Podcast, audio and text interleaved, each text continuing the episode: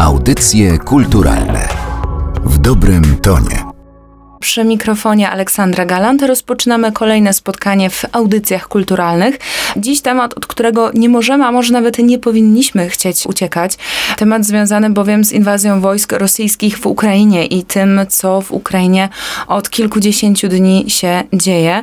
O tym, co się dzieje, dowiadujemy się za pośrednictwem mediów, ale także dowiadujemy się dzięki artystom, dzięki osobom, które w Ukrainie pozostały i prace, które opowiadają o świecie, który w Ukrainie rozpoczął się 24 4 lutego można oglądać w Muzeum Warszawy. Są to prace ukraińskiej artystki Alewtiny Kakidze. A więcej o tych pracach i o całej wystawie opowie Karolina Puchała-Rojek z Muzeum Warszawy, która przyjęła zaproszenie do dzisiejszych audycji kulturalnych. Witam serdecznie. Dzień dobry.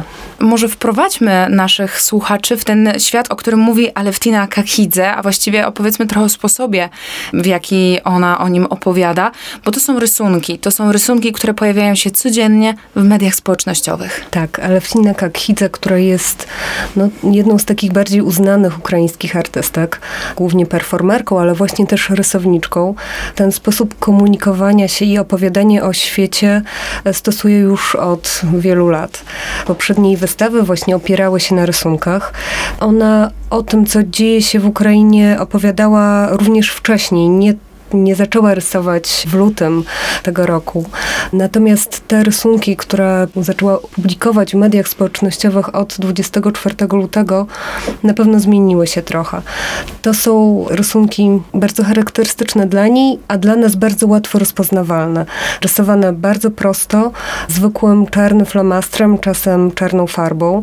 Używa czasem również koloru, bardzo oszczędnie i bardzo świadomie i inteligentnie. I tym rysunkom towarzyszą komentarze słowne. Czasem po angielsku, czasem po ukraińsku, w zależności od tego, do kogo chce dotrzeć. Tak jak pani powiedziała, Alewtina publikuje te rysunki w mediach społecznościowych i to jest bardzo ważny element w ogóle całego tego procesu, który można w całości nazwać tworzeniem i właśnie komunikowaniem się z publicznością. Ona mieszka w takiej niewielkiej miejscowości pod Kijowem, 26 kilometrów od centrum Kijowa, w miejscu, do którego przeprowadziła się po swoich studiach artystycznych. Tam stworzyła takie swoje miejsce na ziemi, gdzie tworzy i gdzie jej życie splata się właściwie ze sztuką. I tam zdecydowała się zostać, zmuszona, tak jak wiele jej sąsiadów, przyjaciół, znajomych, ale też często nieznajomych z okolicznych miejscowości. Po prostu musiała wielokrotnie schodzić do piwnicy, kiedy słyszała naloty i kiedy musiała po prostu się chronić. I właśnie tam często rysowała.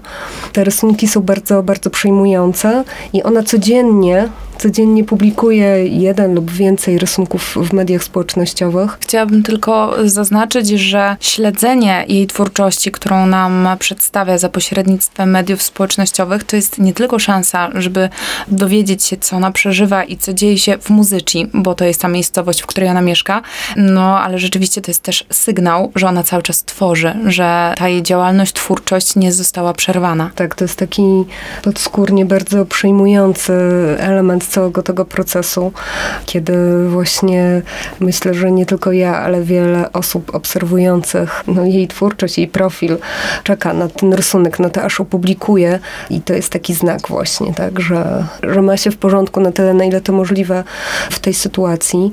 I te rysunki są dziennikiem w takim sensie, że opowiadają o wydarzeniach, które rzeczywiście jej się przydarzyły.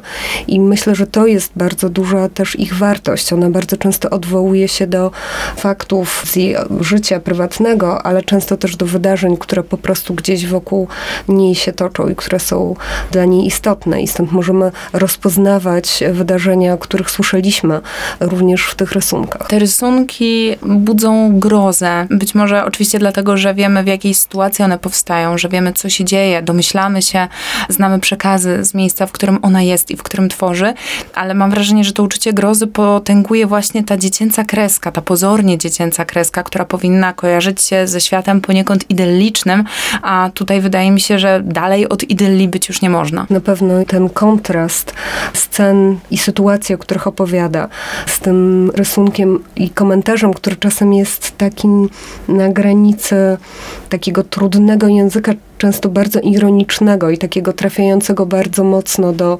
publiczności, do odbiorców jej sztuki. Na tym kontraście na pewno opiera też swój przekaz po prostu.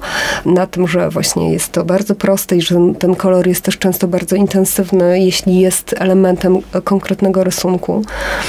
Myślę, że też bardzo ważne jest to, że ta kreska i ten sposób rysowania to jest taki sposób, tak jak pani powiedziała, który kojarzy się z bardzo prostymi, dziecięcymi niemal rysunkami, ale to też sprawia, że on jest bardzo uniwersalny. To znaczy my od razu rozpoznajemy. To nie jest tak, że musimy zastanawiać się do czego, czy do jakiego stylu ona się odwołuje. To jest y, niemal uniwersalny znak, który właśnie sytuujemy i rozpoznajemy i przez to ta twórczość jest w jakiś sposób bardzo, bardzo bliska. Chciałam się zatrzymać przy tych kolorach, o których pani powiedziała. Mam wrażenie, że to są kolory skoncentrowane wokół kolorów dwóch flag. Oczywiście flagi ukraińskiej, ale to też są barwy flagi Federacji Rosyjskiej. Tej czerwieni jest bardzo dużo. Jeden z ostatnich obrazków, który się pojawił, to jest obrazek, który nawiązuje do tego, co stało się w Buczy. Wielka czerwona plama i linia między tą plamą a człowiekiem, pod którą jest napisane do Buczy z mojego domu jest 17 minut. Ten rysunek pokazuje, jak ogromną siłę ma taki skrótowy przekaz, ta jej twórczość. Z jednej strony nie epatuje, tak jak zdjęcia, które na pewno też mogliśmy oglądać, a z drugiej strony od razu rozpoznajemy też tę sytuację. Ona nas e, uderza bardzo mocno, no i przede wszystkim uderza nas ta bliskość, bo na tym rysunku ona przedstawiła samą siebie. To jest jej autoportret, ona zresztą bardzo często właśnie rysuje samą siebie w tych różnych sytuacjach, czy w piwnicy, czy właśnie tak jak pani wspomniała w, w tym rysunku. Więc ona siebie też sytuuje w tych wydarzeniach. I to jest po prostu też takie bardzo prawdziwe. Myślę, że niemodne być może określenie, ale trudno go właściwie tutaj nie użyć. Pani wspomniała, że ona w tych rysunkach trochę komentuje rzeczywistość, zabiera głos w sposób bardzo zdecydowany.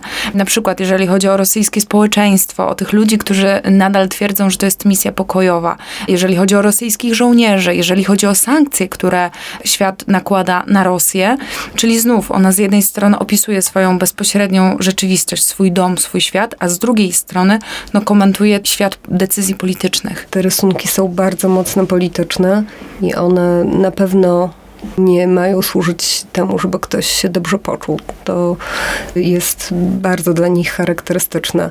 Takie uderzenie wprost, po prostu między oczy nas, wszystkich właściwie odbiorców, bo one często też do nas się odwołuje, odnosi, kiedy pisze, kiedy rysuje i notuje te wszystkie głosy, które do niej docierają i wszyscy się troszczą i się pytają, jak ona się ma, jak się czuje. No i ona to potem rysuje i, i zdajemy sobie sprawę z tego, jak absurdalne jest to pytanie. Oczywiście zadajemy je, ale kiedy ona filtruje to poprzez swoją sztukę, wprowadza nas jakby do tego świata.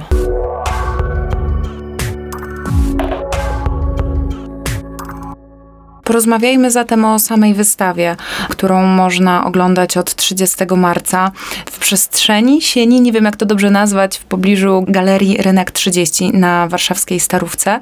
To jest wystawa też niezwykła w swojej konstrukcji, bo jest bardzo prosta i o tą prostotę chciałam zapytać. To jest słowo realizacja byłoby lepsze do opisania tego, co staraliśmy się zrobić w muzeum e, w sieni kamienicy Baryczkowskiej, nieopodal wejścia do naszej nowej przestrzeni galeryjnej Rynek 30.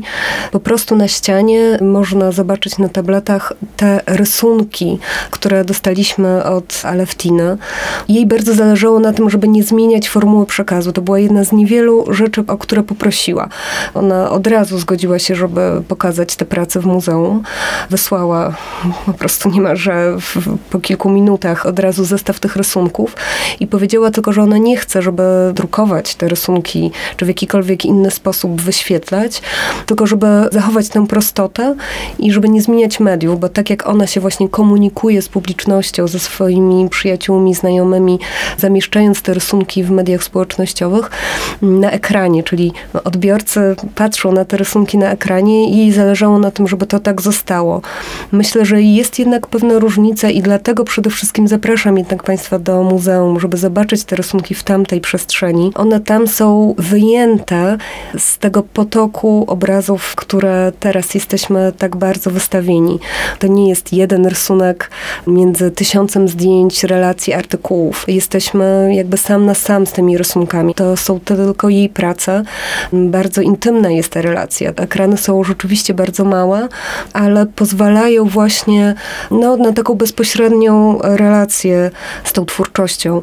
Obok, oprócz rysunków, jest też króciutka seria zdjęć wykonanych przez Aleftinę Kakhidze przed drzwiami do tej piwnicy, w której ona się chroni. I możemy zobaczyć w ogóle samą autorkę, jak ona wygląda. Myślę, że to też ma bardzo duże znaczenie. Widzimy jej ręce, jej twarz. Możemy sobie umiejscowić zarówno całą jej postać i jej historię. Staje się ona dla nas jeszcze bardziej realna. Pomyślałam sobie też, że te tablety umieszczone na ścianie, na tej gładkiej przestrzeni, nie chciałabym być banalna i używać zbyt wielkich słów, ale rzeczywiście to jest taki krzyk w ciszy, który ma swoją przestrzeń, żeby wybrzmieć, bo tak jak pani zwróciła uwagę, my jesteśmy zalewani coraz bardziej makabrycznymi zdjęciami z Ukrainy. Głośno jest o tym w telewizji, portale internetowe mają duże, czerwone, krzykliwe nagłówki, a tutaj w tej ciszy ta sień robi też takie wrażenie. Wszystko to potęguje wrażenie, jakie tworzą te rysunki. Bardzo się cieszę, że pani tak to odczuła i tak to komentuje, bo to jest ten gest, który chciało muzeum zrobić i trochę osiągnąć ten efekt. To znaczy, muzeum jako takie, jako instytucja ma bardzo ograniczone metody działania, jeśli chodzi o pokazanie jakiejś solidarności i reagowanie na to, co się dzieje, ale jednak ta potrzeba wśród pracowników muzeum była ogromna.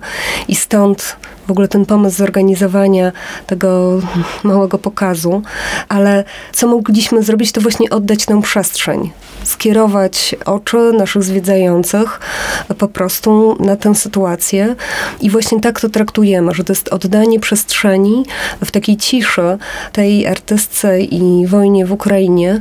Stąd myślę, że to odczytanie jest bardzo na miejscu i cieszę się, kilka osób rzeczywiście w ten sposób mówiło, że to bardzo mocno do nich trafia. I właśnie to oraz też taka zbiórka, którą prowadzimy na rzecz, czy do której zachęcamy może raczej na rzecz artystów, którzy zostali w Ukrainie.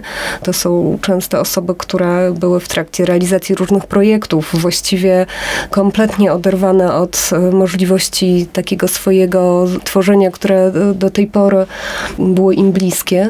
To są takie dwie przestrzenie, w których chcieliśmy się wypowiedzieć, to znaczy oddać tę przestrzeń, ale też właśnie zachęcić do wspierania e, zbiórki na rzecz artystów ukraińskich, ponieważ sama artystka zrzekła się swojego wynagrodzenia, więc tym bardziej jest to taki gest, który możemy wykonać. To na sam koniec chciałabym wrócić właśnie do postaci Aleftiny Kakhidze. To jest artystka, która już wcześniej była związana z Polską, a dla świata sztuki współczesnej to jest w ogóle bardzo ważna postać. To jest artystka, która jest uznana na świecie, która skończyła nie tylko studia w Kijowie, ale też w Holandii, kończyła studia na Akademii Jana Van Eycka w Maastricht i która bardzo konsekwentnie tworzy sztukę, która dotyczy tego świata zewnętrznego, ale bardzo powiedziałabym, że jest taka radykalna w swoich gestach. To znaczy dla niej sztuka i życie to jest jedno i bardzo często zarówno o swoim życiu prywatnym, jak i tym, co wynika z tego życia prywatnego, opowiadała poprzez swoją sztukę i rzeczywiście jej pracę można było zobaczyć podczas jednej z rezydencji, zdaje się w Centrum Sztuki Współczesnej, też wiele, wiele lat temu w galerii wizytującej taką wystawę dotyczącą chęci posiadania i własności prywatnej, gdzie również rysunki jej wplecione w instalację można było zobaczyć. O ukraińskiej artystce Alewtinie Kakhidze opowiadała Karolina Puchała-Rojek z Muzeum Warszawy i właśnie w Muzeum Warszawy do 8 maja możemy oglądać rysunki, które obrazują wojenną rzeczywistość oczami Aleftiny Kakhidze. Bardzo dziękuję za rozmowę. Dziękuję. Audycje kulturalne w dobrym tonie.